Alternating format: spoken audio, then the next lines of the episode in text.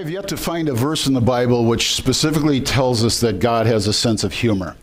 And I know that's been a topic of debate amongst theologians for years, and I think it can be easily and readily solved by the fact that we have the very practical answer to this. God clearly has a sense of humor, and we see it in how He blesses us with the children. And being Father's Day, what an excellent day to understand and appreciate this gift. You see God's sense of humor, and it seems like in almost every family, He gives us that one special child who always has to march by the beat of their own drum. Now, over time, I've come to realize that this unique child is what you would refer to as a strong willed child. Uh, I've seen aspects of that in my own life. And of course, God, in His infinite wisdom, decided to give my wife and I one special child just like this. And what grinds me so much is he's got a personality very similar to mine. And so it's like arguing with myself. Uh, the strong willed child typically manifests itself in uh, acts of defiance and downright stubbornness. And that's usually the way in which we interpret it. But the reality is, these children have a different way of thinking. These children have a different way of tackling problems of life. And whether your children are strong willed or not, they each are truly a blessing but each both bring their challenges.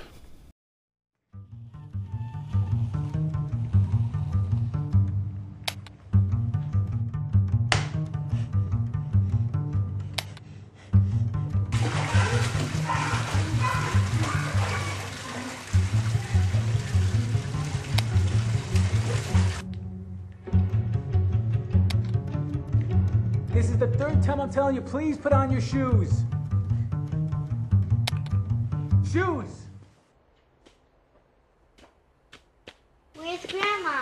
She's inside me, amor. Carrington, you know not to run in the house!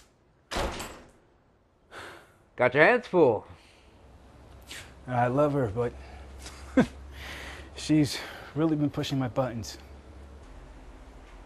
I want to show you something.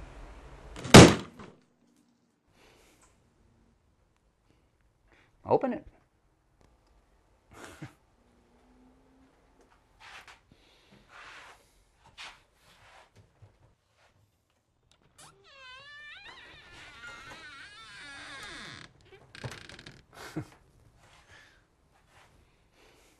Are these? Yep. So these are all the times I pushed your buttons. Oh, heck no. There's not a garage big enough to hold that. No, these are the special ones. How did you put up with me? I learned to translate the signals. Huh. Once you got yourself a personality, you got really good at pressing my buttons. Drove me nuts. Most times you were just being a kid figuring out life. Like the time you called me up in the middle of the night to pick you up from summer camp. yeah, I'm ashamed to admit that it took so long, but that's when I understood that you weren't trying to frustrate me. Sometimes you were pushing my buttons because you were just homesick or scared or lonely or confused or sad. Once I understood the signals, I learned how to appreciate the buttons.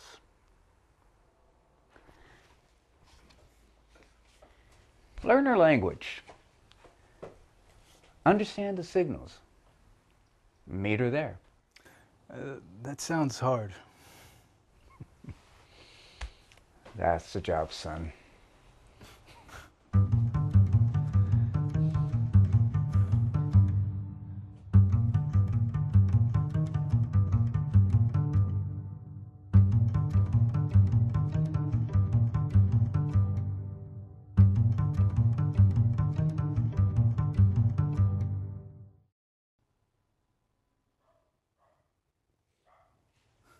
Ted, this one's from last week.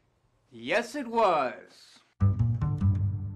Well, God bless you, fathers. Um, we always make a big deal out of Mother's Day. I don't know if we dads get as much credit or play in when it comes to these celebrations. Maybe we don't want it, but uh, you've been given an awesome role. You get a chance to represent God our Father in the same way in which He relates to us. Hopefully, you can relate to your children as well. The reason why this works out so well for today is the fact that the next turning point lesson we have deals with a very strong willed individual, Jacob, the grandson of Abraham, the son of Isaac. He seems to be one of those characters in Scripture that could only learn life's lessons the hard way. And the truth is, we could have picked any number of instances from Jacob's life to fit within this series. But interestingly enough, this one that I think we're going to wrestle with today is oftentimes not seen in the proper light, nor do we see it to be such a critical time both in the life of Jacob as well as in the development of the nation of Israel, but ultimately for the fate of the world. Because there is one truth that I've found throughout understanding personalities, God typically will use the strong willed child to be the kind of kid who ends up changing the world. He did with Jacob. Our lesson is this Laban replied, It is not our custom here to give the younger daughter in marriage before the older one. Finish this daughter's bridal week, then we will give you the younger one also, in return for another seven years of work. And Jacob did so. He finished the week with Leah and then gave Laban gave him his daughter Rachel to be his wife. It shouldn't be this complicated. It should be one plus one, but we're going to work our way through. All right, the first thing we should probably do is consider the fact that Jacob comes from a long line of liars besides his own personality, which he was blessed with, and which sin, of course, had twisted into things it was never meant to be, his gene pool was that of people who deceived and lied. The first example would be his grandfather Abraham. That was our lesson last week, where Abraham is fleeing the land of Canaan because of the severe drought, approaches the land of Egypt, and compels Sarah, gives her absolutely no choice, makes her lie in telling other people that she was his sister and not his wife. Abraham failed to trust God and God's protection. Interesting enough, uh, almost exactly the same situation happens a little bit later on in the book of Genesis with Jacob's father Isaac. Once again, there's a severe famine which hits the land of Canaan. He doesn't go to the land of Egypt, he actually goes to the kingdom of the Philistines. And again, upon approaching this new kingdom, he compels his wife Rebekah to tell very much the same lie that Abraham uh, compelled Sarah to tell. Don't let anybody know you're my wife they might kill me to get you. Tell them that you are my sister. We have now a second generation of these great patriarchs who, in very specific situations, fail to trust in Almighty God. This uh, connection takes us directly then into today's lesson. We find that Rebecca is actually the sister of the man Laban of our lesson, whom we already have seen is also a liar. And so you understand what I'm trying to get at here is, is unfortunately, not only was it within Jacob's personality to trust more in himself than others or in God, but he had also had for most of his life example after example of those who should have been putting him on the straight and narrow, instead teaching him that when the going gets tough, why don't you come up with your own scheme or your own plan? Case in point, uh, we're getting towards the end of Isaac's life. Uh, he thinks he's going to be dying soon. And what each generation would do would then pass on the blessing of the Messiah to the next generation. Uh, and that's not to be confused with the birthright, where the larger portion of the inheritance would go to the older child. This is a special blessing uh, described for us in Scripture, where the father of the messianic line would specifically pass on to one of his sons and uh, task him with being the next generation of carrying the bloodline of the Savior. You probably know Isaac had twin boys, Esau and Jacob. And God had already made it clear to Isaac that he wanted Jacob to be the one who carried on that promise. Unfortunately, Isaac favored Esau, and so it was his plan to give that blessing to Esau. Well, of course, his wife Rebecca uh, knows what's going on, and so she feels it falls to her to somehow help God in that situation. And she comes up with this scheme to have Jacob deceive his father Isaac, who couldn't see very well. And, and maybe you've read that section of scripture where when Esau's out hunting, uh, Rebecca prepares food so it tastes like what Esau would cook for him. And of course, the boys are different. So she puts the goat skin on his, on his arms and around his neck so that when Isaac would come close to Jacob to bless him, he would somehow believe that this was Esau he was giving the blessing to. Again, we have another generation, and both mother and father fail to trust God in those critical moments of time and they end up deceiving somebody, even their own spouse. Of course, you can imagine Esau, when he gets back from the hunt, is furious. With his brother Jacob. And he even exclaims to the fact that he lives up to his name, the name Jacob. And what he's referencing is Genesis 25, the birth of these two boys. Esau was born first, and Jacob was born right after him, and he comes out clasping Esau's heel. That's what the name Jacob means heel grabber, which is an idiomatic way in Hebrew of saying a deceiver a liar. And so once Esau recognizes what has just happened and the Messiah promise was given to Jacob, and there's no going back from that, he says he lives up to his name. He is a liar, he is a deceiver. Now, what scripture records for us is that it was Esau's intention to wait until father Isaac died and then he was going to kill Jacob. Now, of course, you probably have sons, brothers who at times are at each other's throat, but maybe never to this extent. Esau was the kind of man, the hot headed man, the personality type that would have carried through on this. So once more, Rebecca feels she has to insert herself and take over, thinking God can't handle this. And she comes up with a plan for Jacob to flee back to her homeland, Haran, and to go to the household of her brother Laban. And that's what introduces us basically to the context of today's lesson, because it was at the well of Haran where he meets Rachel for the first time. And he falls in love with her. And then everything proceeds from there. What I'd like to do for you is share now the context verses, the specific ones to today's lesson. Now, Laban had two daughters. The name of the older was Leah, and the name of the younger was Rachel. Leah had weak eyes, but Rachel was lovely in form and beautiful. Jacob was in love with Rachel and said, I'll work for you seven years in return for your younger daughter Rachel. Laban said, It's better that I give her to you than to some other man. The, stay here with me. So Jacob served seven years to get Rachel, but they seemed like only a few days to him because of his love for her. Then Jacob said to Laban, Laban, Give me my wife, my time is completed, and I want to lie with her. So Laban brought together all the people of the place and gave a feast. But when evening came, he took his daughter Leah and gave her to Jacob, and Jacob lay with her. And Laban gave his servant girl Zilpah to his daughter as her maidservant. When morning came, there was Leah. So Jacob said to Laban, What is this you've done to me? I served you for Rachel, didn't I? Why have you deceived me? Now, to really understand, and, and, this really begs a lot of questions to be answered, there, there's some hard work we have to do. Part of it is scriptural, um, but part of it is very cultural. And we have to understand that as we read through these verses, we're going to look at them from the lens of our modern day perspective on love and marriage and contracts, if you will. But that doesn't qualify for putting it back into its original context. And so it's certain things that we should make sure we understand. the first is, is how these weddings, these marriages were arranged. And most of them were arranged marriages once a male's family or the man himself would find a woman that he thought he wanted to marry, basically what he would do is make a contract with her father. Uh, you probably know it as the form of a dowry would be given, uh, or maybe a more accurate word is the bride price. And why I say that's more accurate is because in that culture, as abhorrent as it is, women were considered property. They weren't considered human beings so much in the aspect of their value or worth. And so it was understood between these two families that once a father gave up his daughter to the other family, that would diminish his family. He was losing value. And so either the father of the husband or the husband to be himself would reach a deal, would, if you will, enter into this contract with the girl's father, and they would agree upon a price. I don't know if it ever dawned on you, but the seven year bride price that Jacob was willing to pay for Rachel is done for two reasons. Because it is an exorbitant amount uh, to quote unquote pay for your bride. One is, is he wanted to make Laban an offer that he could not refuse. I think Jacob had already figured out certain things about Laban, how he was also a little bit shady, but he was, in a sense, kind of greedy as well. And so if he offered him seven years of free labor, that's something Laban could not say no to. The other thing is, is this bride price that he offers reflects his deep and abiding love for Rachel. Uh, he wanted her to know as well just how much he uh, valued her and how much she meant to him.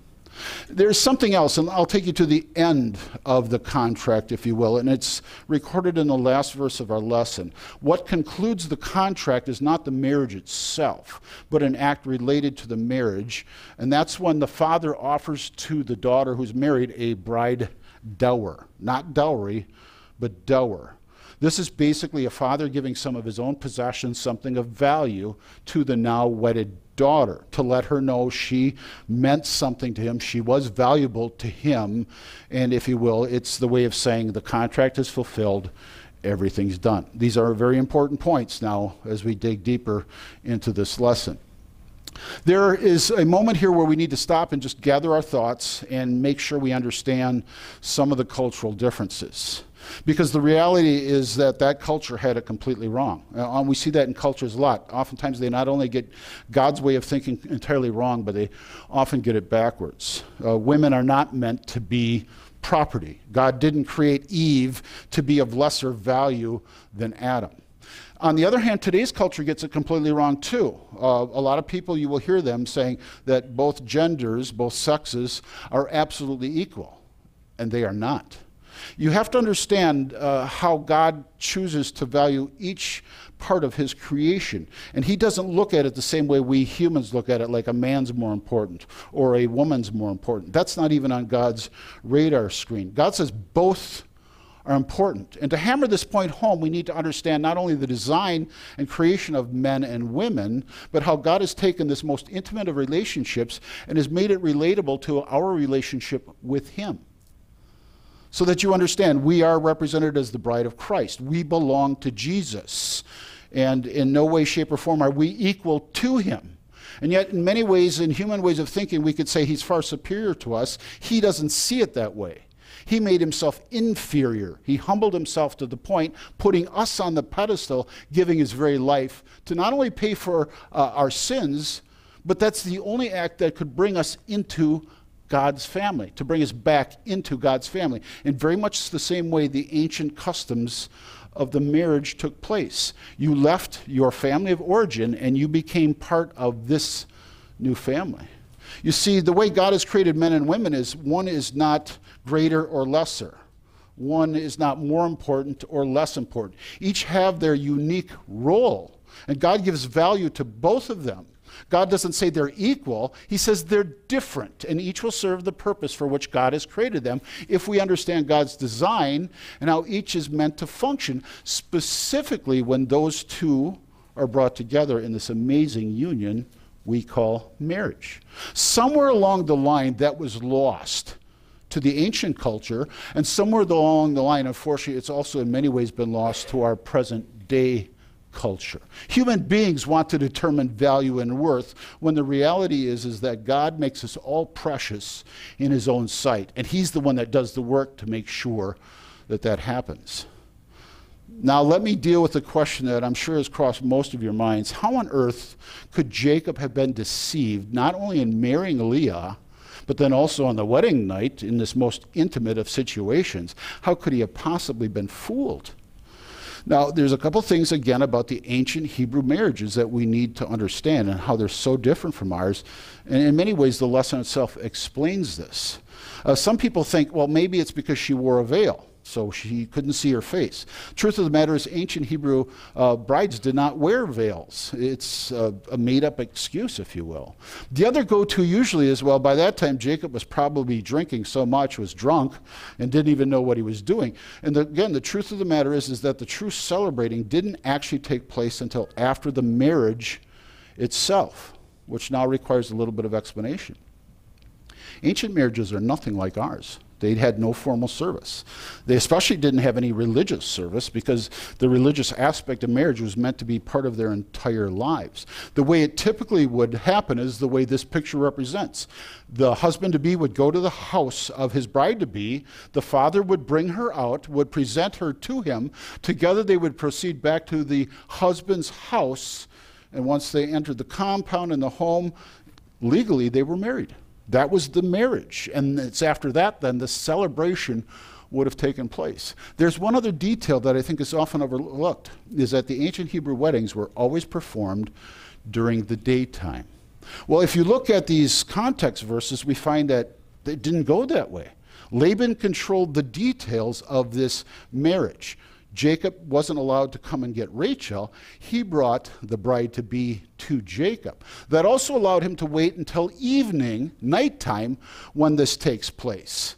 And so you can understand how two sisters who were probably very similar in most of their features, how the darkness could cover the one thing that caught Jacob's eye. We talked about this with last week's lesson. Her beauty, the majority of her beauty was in her eyes. Those deep, piercing eyes were, were coveted in this ancient culture. And if it's very dark, of course, that one item that drew Jacob to Rachel was now taken off the table. And then there's one other element that kind of closes the deal on this. Once Leah is given to Jacob, Laban fulfills the marriage contract by giving this girl Zilpah as her maidservant. In Jacob's mind, not expecting any deception to be taking place, once that gift is given to his bride, in his mind, this is his wife, this is what they agreed to, the contract is fulfilled. Of course, the next morning when it's light out, you can imagine the surprise that Jacob has. This isn't Rachel. This isn't the woman that he worked for. This is not the woman that he loved. This was Leah, the older sister, the one that he didn't fall in love with. And of course, when he confronts Laban about that, he offers some flimsy excuse that, well, it's our custom that the older gets married first. Honestly, it's probably a lie because there's no historical evidence of any form of custom that would fit what Laban is describing. There is, however, a possibility it could have been a local custom, or maybe it was a family custom. But even if that were true, at the time that the marriage contract was made with Jacob, he was obliged to reveal the full terms of that. And of course, Laban never did that.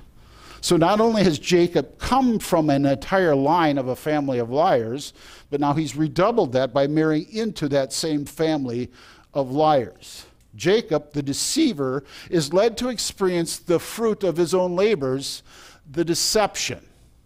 And of course, this is what leads us to this critical point in Jacob's life, if you will, the turning point of this lesson.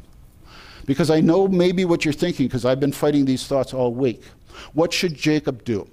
Should he be happy and fall deeply in love with his legal wife Leah? Or should he become a bigamist? Should he sin against God's design for marriage and now also marry Rachel? And, and I had to fight the whole time. But he was tricked, he was deceived. Shouldn't he have had the right to marry the woman that he loved? And after all, Pastor, you probably have dealt with this in your own ministry.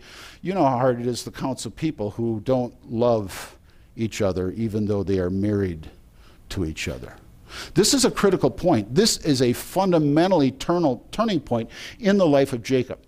Should he follow what he understands to be the true nature of God's design for marriage, or should he once again, much like he's learned from his own family, from his own parents, and from his own personality, should he try to figure out his own way through this dilemma and challenge that he faces in life?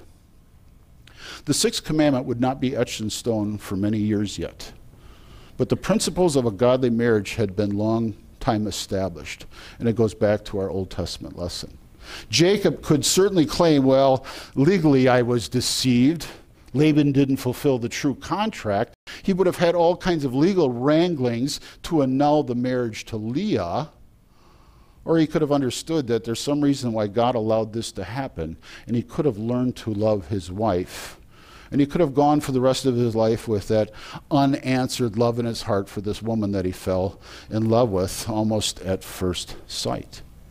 Interestingly enough, there is a reason why, of all of the relationships that we enjoy in this world, it is the marital relationship which most closely resembles our relationship with God. And that's the crux of this turning point. There's a few other things that we should know to help us, if you will, jettison some of our own human baggage when it comes to trying to see the good life lesson that God offers through today's turning point. I don't know if you knew this or not, but most of those ancient weddings, even amongst the Hebrew people, were arranged marriages. And the way that they typically would go is some father decided it was time for his son to get married.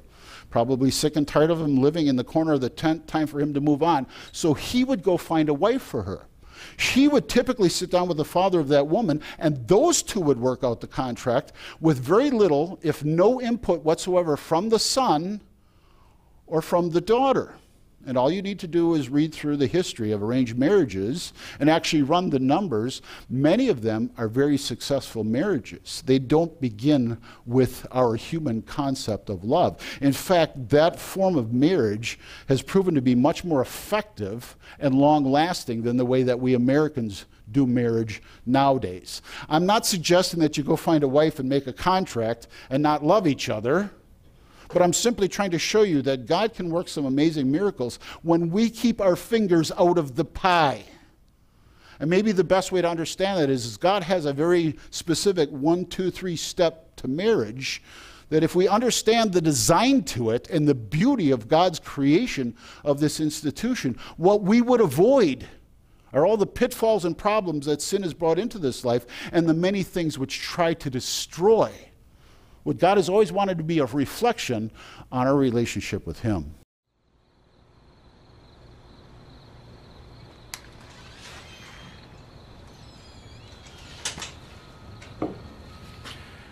You come out here to talk about parenting styles?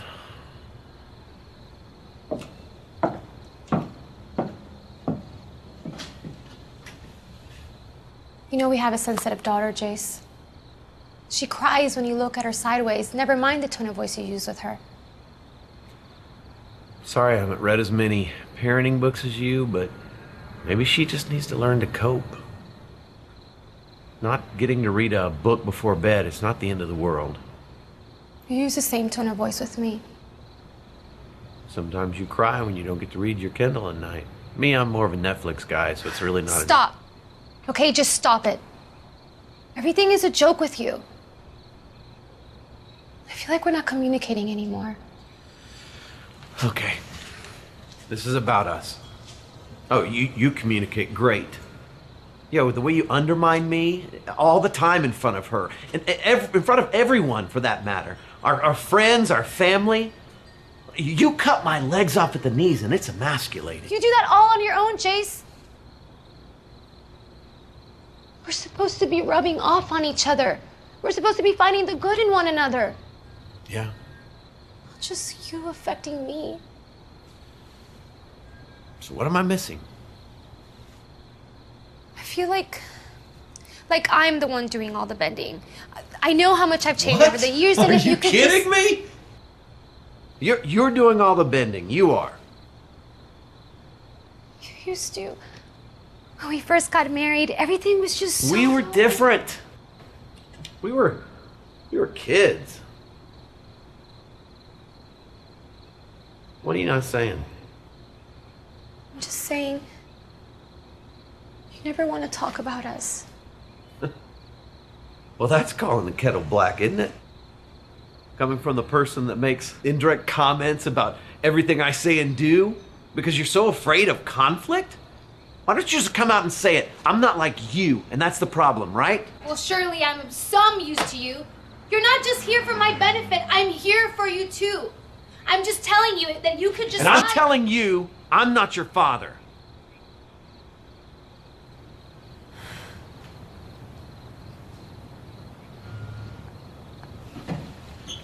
I'm sorry. I,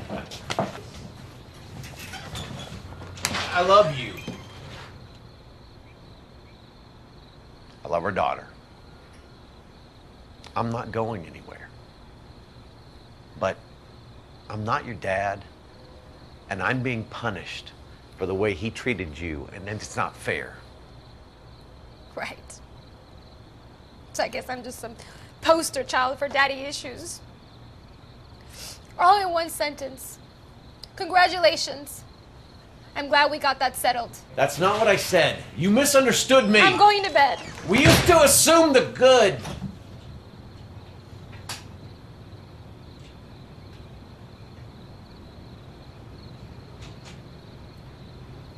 Used to. We used to see the best in each other.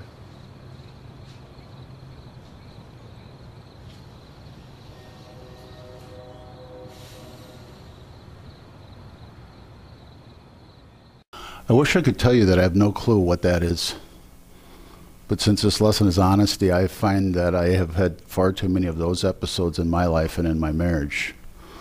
Truth is, God didn't design it wrong. Truth is, my wife wasn't the problem. Truth is, I failed to understand how God has given this amazing gift. And if we can just wrap our heads around it, it makes so much more sense to us. And it works so much better even in a sinful world. Because remember, God designed marriage before sin became a part of this life.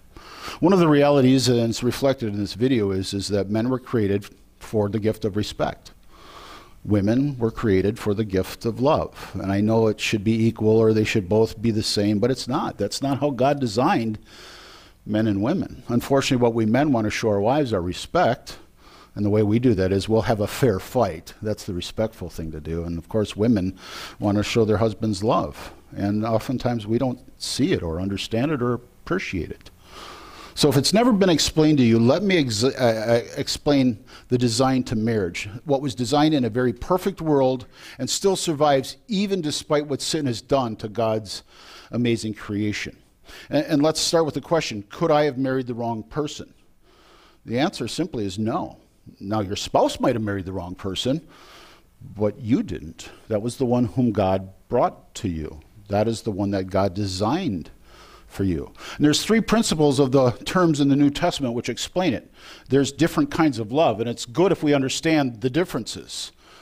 And God designed us first to fall in love with our eyes. That's the Greek word eros. Yes, it's the word from which we get our English word erotica. We see something about a, a person, it, it, it intrigues us, it, it draws us in. God says, first and foremost, I will attract you with your eyes. But that doesn't last, especially in a sinful world. And so there's a second step to this, and it comes in the word Philadelphia, phileo. Yes, brotherly love. Better to understand is companionship. What first drew us together quickly gives way to a more intense, or if you will, we fall in love with our minds. As people grow to be companions, we understand each other's likes and dislikes in many ways, we also draw closer to each other in how we feel or think. That's the beauty of sometimes you will see couples that have been married or together for so long, they can communicate without ever speaking a word. I'll tell you, my wife with her eyes can say things that I can't actually say on a whole page of paper. And I'm not just attesting that, my sons will attest to that as well. But they're always done with love. And I understand that now. And ultimately, these give way to the greatest form of love, agape. That eventually a man and woman, a husband and wife, are meant to love each other in the very same way in which God has loved us. And if you understand the term agape, really understand it, it is the love of choice. Not because the other person deserves it, not because they've earned it, not because he or she is beautiful, not because your minds think alike. It's every morning you wake up deciding, I will love this person because God loves me. That is ultimately the goal of every marriage to have the kind of relationship with each other that God has chosen to have with us. Interestingly enough, this is what sin has done to this beautiful principle design. Science has shown us that about anywhere from 6 to 18 months in marriages, the infatuation, the first form of love, typically, if we don't work on it, will die out. And I've had people come to me and sit across my desk and go, I don't love him. I don't love her anymore. And they don't recognize what sin has done to their relationship. And so, if the question is, should Jacob have loved and faithfully been married to his wife Leah, his legal wife Leah, and put at arm's length his human love for Rachel? The answer, as hard as it is to hear, is yes. And I know, but he was lied to. But he loved Rachel and not Leah. So, how on earth can we possibly say that the right thing for him to do in this turning point of his life was to follow God's design? Because Scripture has clearly taught us, if not life's lessons have taught us, that the only way to do this right is to follow God's lead and not our lead. The reality is, is that God let this happen. And he could have certainly intervened at any point, but he let the deceiver be deceived. And the question is why? Why would God do that? Why would He put Leah in that position? Why would He put Rachel in that position? Why would He put Jacob in that position? And the simple answer is because He loves us so much. Truth of the matter is, is that Jacob was a strong-willed child. Jacob would learn lessons only the hard way. In fact, you'll see that again and again in the book of Genesis that something is pretty clear and plain to us, and we're banging ourselves on the head and going, Why doesn't this guy get it? It's right there. The reason why God felt the need to allow this to take place was because Jacob was now going to be the third generation of the promise of Messiah. You see, it wasn't just his life and his marriage which was at stake, it was the fate of the entire world. It was whether you and I got to go to heaven or if we ended up for eternity in hell. This man needed to learn as the next generation of the people who would deliver Jesus Christ to this world that the only way this is going to work, whether we're talking about marriages or parents and children or eternal salvation, is if we follow God's way of doing it. And yet, so often we feel this need to interject our plans, our ideas, because God just doesn't seem to be getting the job done. The reality is, this isn't a lesson easily or quickly learned. If you go on in this book, you will find that Jacob continued to be a deceiver. Uh, very shortly after the weddings and those next seven years of working, then he started to work for animals. And eventually, Jacob understood how to manipulate the breeding habits of sheep and goats. So he started to take most of Laban's flocks. It wasn't just payback for his deception, it was because by nature, Jacob was a deceiver.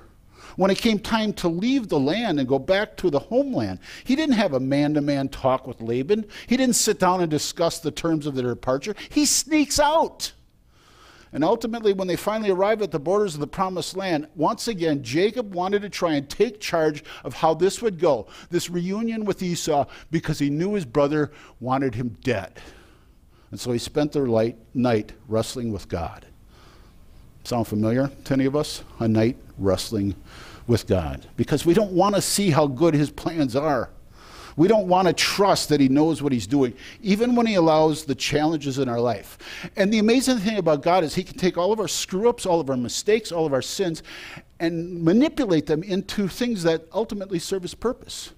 Jacob didn't end up having children with just one woman, but four. Again, God doesn't sanction that. God doesn't approve of that. That is not God's design. But since Jacob was going to make such a fool of himself, God actually used it. And wouldn't you know, it's Leah of all of these women that gave him the most children, seven in all.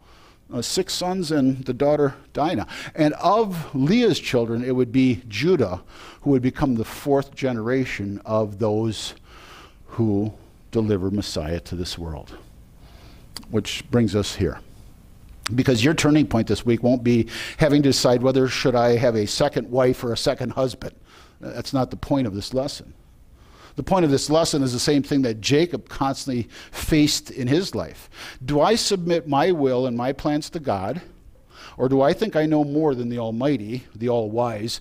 And let's try it my way first, God. And, and, I don't know if that sounds familiar to you, but I have spent way too much of my life frustrated because I thought I knew better than God.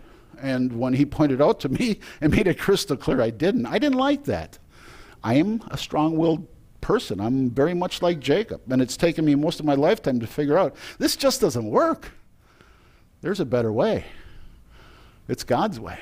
I don't know if it's ever occurred to you, and that's why I included the other passage.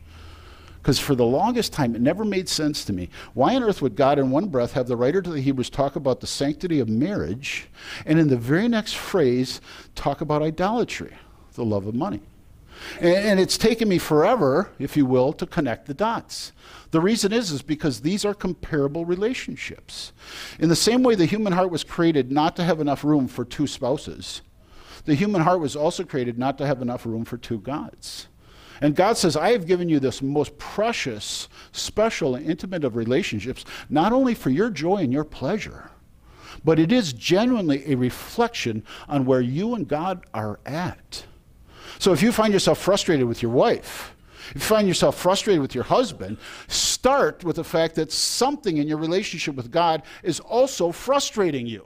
And if you want to get to the heart of the matter, if you want to get down to the turning point of whatever relationship you might be dealing with, begin with the one that matters the most. Begin with the one where God agaped us. He chose to love us even though we can't earn it, and we most certainly can never deserve it.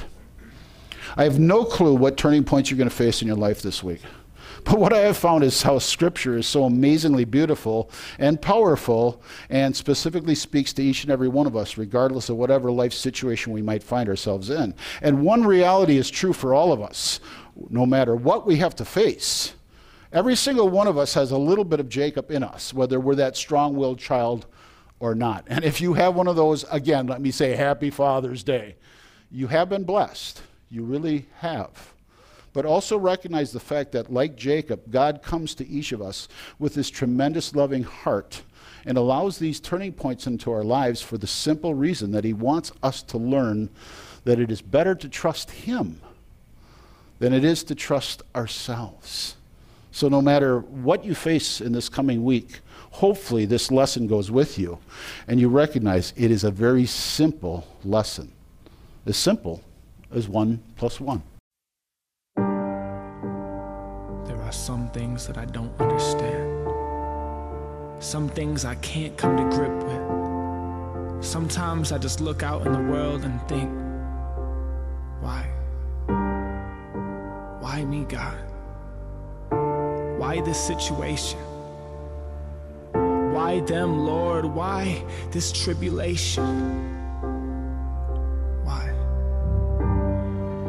I've been down on my luck for a while. I mean, don't even have an ace in the deck. Just empty hands with no patience that's left. I'm lost in the desert, no oasis. I guess I'm hung out to dry.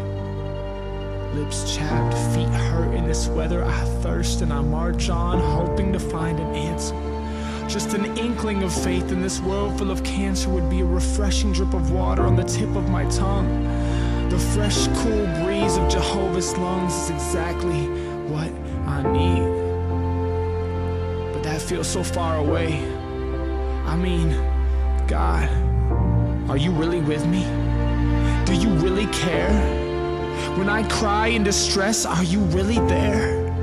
Your word says yes, but sometimes I doubt it. But clearly, my own path needs rerouting. Because every time I walk my own way, I get lost. And even though I'm lost in the desert, I now realize he created it. He knows where the water is. He made the sun. His creation is marvelous, and He is in control even when I fail. He is faithful even when I fall. He is what I need even when I doubt. He is fresh water in the midst of the drought. He is God and He is King is Lord and gives life to all things. He gives and takes away, and sometimes I just need to trust that He knows exactly what He is doing. When I am asleep, He is moving. When I fall, He is choosing to pick me back up with outstretched arms. Nothing that anyone does can separate me from His love because He is faithful, He is true.